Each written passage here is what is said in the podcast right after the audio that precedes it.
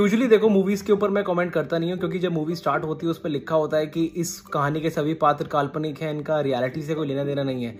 I understand that but Baghban एक ऐसी movie है जो कि एक क्लासिक कल्ट है, और यंगस्टर्स नहीं देख पाते उसको। आपने मीम्स देखे होंगे जिसमें लिखा होता है कि some movies that you can't watch with parents उसमें one of them is Baghban. क्योंकि उसमें बच्चों की इमेज ऐसी दिखाई गई है कि कलयुगी बच्चे हरामी होते हैं, अपने माँ बाप को वो वृद्धाश्रम भेजना चाहते हैं स्टफ़ लाइक दैट बट जो मोस्ट इंपॉर्टेंट पॉइंट ये है कि उस मूवी में चार बच्चे थे।